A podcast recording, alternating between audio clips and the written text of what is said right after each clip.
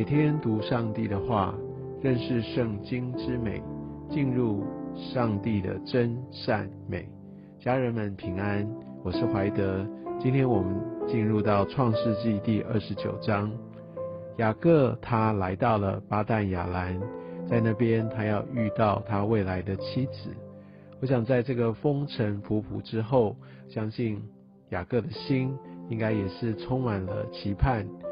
而在这整个要相遇的过程里面，我们先来看看当地的习俗，有很大的石头盖住那个井。我们知道这些的牲畜，特别这些的羊，他们赖以为生的就是靠着水源，所以这个水井对他们来说至关重要。而在当时，他们用很大的石头盖住这个井口，当然一方面要来保护这个水源不会受到这些风沙灌进去，影响到水源跟水质；第二方面呢，它很大的石头盖住，也让所有的这些周遭的牧人有一个公平性，没有任何一个人可以单独的来拥有或者单独来使用这个水源。我们在经文当中也可以看到，他们必须都聚集在一处。哦，要他们才有办法来开始，大家一起来饮水，所以这必须是一个公正公开的一个过程。而我们就可以知道，在这样的一个运作方式上面是有一个次序。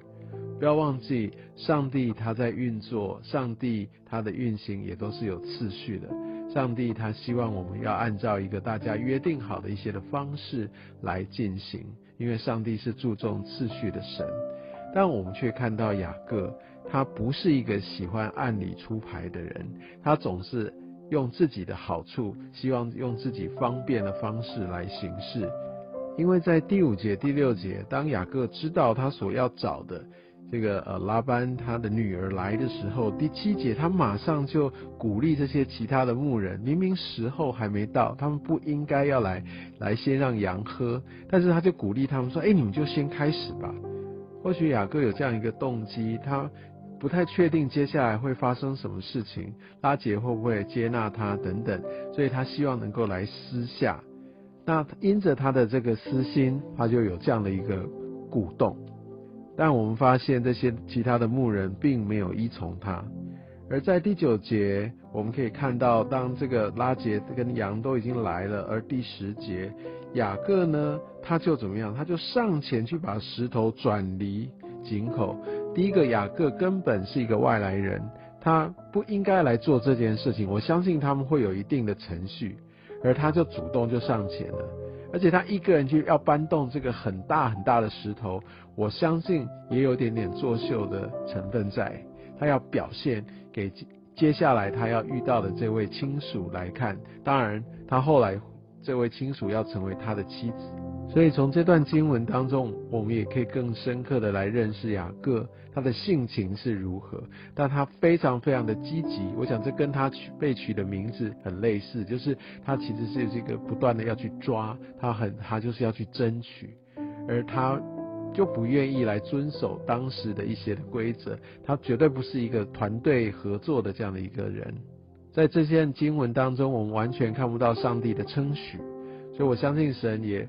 让我们在团体当中，好像让我们也是需要谦卑的，也要来等候好的机会。我们不要随便来破坏这些的次序。后面当我们再看到雅各怎么样，为了要娶到拉杰，然后来服侍他舅舅的这样的一个过程，我们就知道哇，雅各他真的一身狡诈，而在这个时候他也遇到了一个完全不亚于他的对手。那个呃拉班其实是一个非常会算计的人。这位拉班是谁呢？他是雅各的舅舅，其实也是雅各他的母亲利百加的哥哥。如果你还有印象的话，或者你可以翻回到创世纪第二十四章二十九到三十节。那个时候利百加他的哥哥拉班，他看到利百加上面。得到的金环，还有金镯子在他妹妹的手上。听到妹子利百加说的话，他怎样怎样，他就跑出去。他非常的积极，他看到这些的好处，他看到财宝。所以拉班是一个非常非常注重利益的人。所以当他在跟雅各来讨论这样的一个呃一个类似像嫁妆这样的代价的时候，他绝对不会手软。就在雅各他深深的被拉结他的容貌、他的体态所吸引，而开出一个远远超出这样的一个市场行情的时候，而我们可以看到拉班他就是淡淡的 OK，他其实他并没有答应哦，那是雅各一厢情愿给的出价，但是拉班他说我把它给你，胜似给别人，你与我同住吧。以字面上来说，其实拉班并没有。同意哦，他并没有说好满七年后我就给你，所以当后面当七年到了，当雅各在要求的，其实也严格上不能说拉班毁约，因为根本就没有这个约。而在之后，呃，我们也看到拉班后来又多要了七年，所以雅各真的是付出了极大的代价来得到拉结。我相信在这段经文当中，我们真实的看到，哇哦！在当时，我们怎么样的来来对付别人，而自己往往也会被上帝也会让那样的人来对付我们，来修剪我们，来调整我们。而好像在整个圣经的发展当中，我们可以看到拉杰他深受雅各宠爱，而他的姐姐利亚就失宠。而我们觉得利亚就好像是一个微不足道的人，也许呃雅各就把他当作空气一样，他非常非常的空虚，他非常。非常的失落，但上帝没有忘记他，上帝给他生育的能力，上帝给他极大的祝福。